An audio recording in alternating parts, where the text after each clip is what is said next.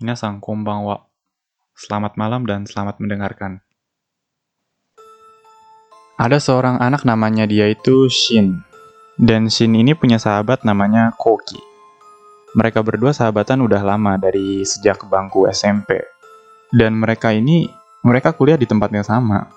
Dan bahkan sekarang mereka kerja di perusahaan yang sama. Pokoknya banyak banget deh hal-hal yang mereka lalui bersama. Dan waktu itu juga mereka pernah rebutan masalah perempuan di kantor mereka. Dua-duanya sama-sama suka sama satu orang itu dan akhirnya mereka bikin kesepakatan. Siapa yang bisa dapat closing penjualan terbanyak di bulan ini, dia yang boleh nembak perempuan itu. Atau intinya siapa yang jauh lebih berprestasi di bulan itu, dia yang mendapatkan kesempatan menembak itu ya, menyatakan perasaan. Dan akhirnya sekarang perempuan itu jadi bininya sahabatnya dia itu. Jadi bininya Koki itu ya.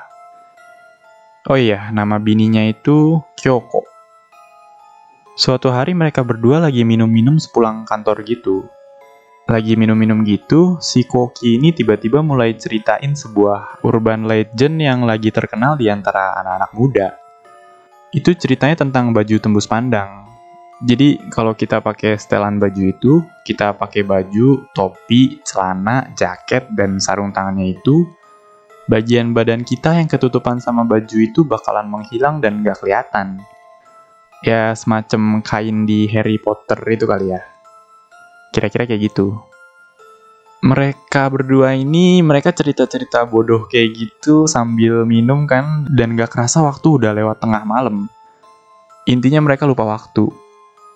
Sambil sempoyongan gitu berdua di jalanan yang diterangin sama lampu jalan, di tengah-tengah jalan ada sarung tangan yang tergeletak gitu aja. Ada sebuah sarung tangan kulit gitu, warna coklat di tengah jalan. Waktu dilihat lagi, itu sarung tangan sebelah kiri. Dan entah kenapa bagian di jari manisnya itu robek, atau hilang gitu, nggak ada. Koki si temennya Shin ini, dia ambil sarung tangannya itu. Shin ini udah nyoba ngelarang gitu ya, kayak hati-hati jangan dipegang sembarangan, kita nggak tahu itu bekas apa.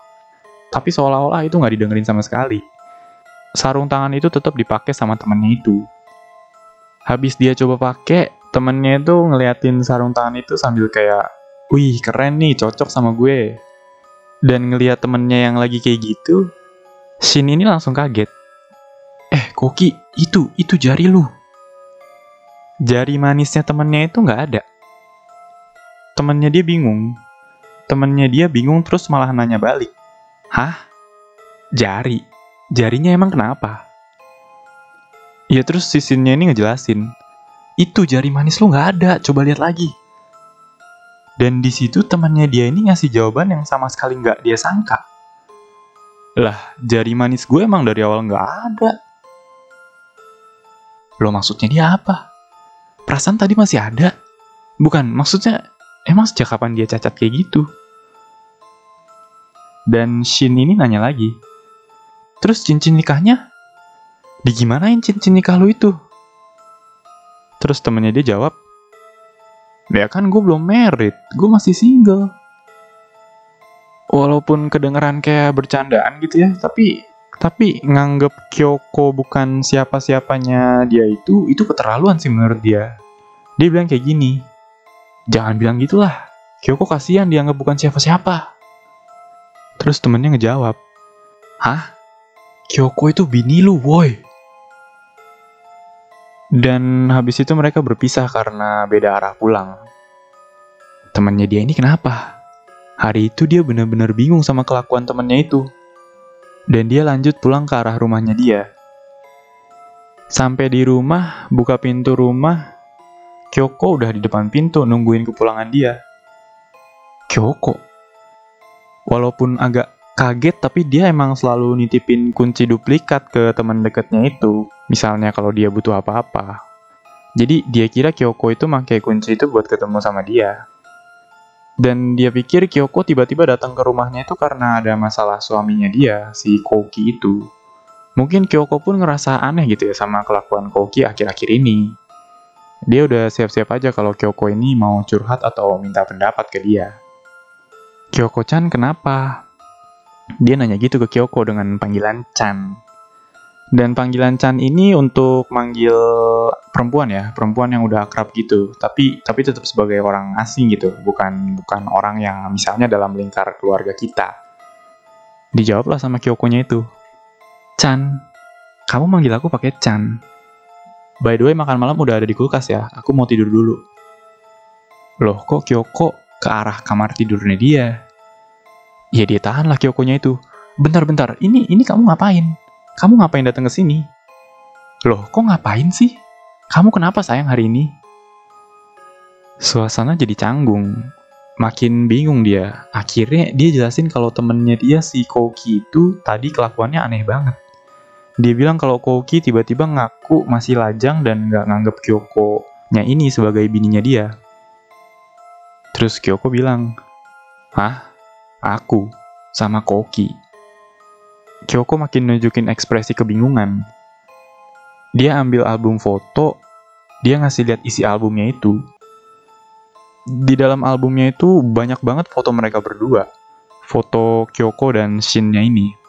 Foto-foto sebelum pernikahan dan dan bahkan foto saat resepsi pun ada. Foto-foto itu nunjukin kalau Kyoko emang bininya dia itu. Tapi dia nggak ada ingetan sama sekali sama satupun foto yang ada di situ. Akhirnya Kyoko pergi masuk ke kamar tidurnya dia. Hari itu dia masih belum bisa nyerna, ada apa dengan semuanya ini. Tapi karena dia merasa nggak enak tidur sama bininya sahabatnya dia itu, akhirnya malam itu dia tidur di sofa ruang tengah. Pagi-pagi dia bangun, Kyoko udah nggak ada.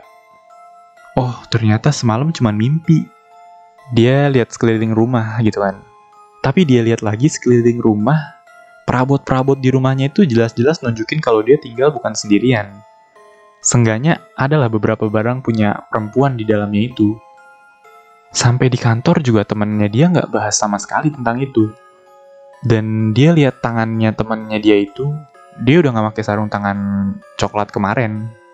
Tapi waktu dia hitung jarinya, itu masih cuma ada empat.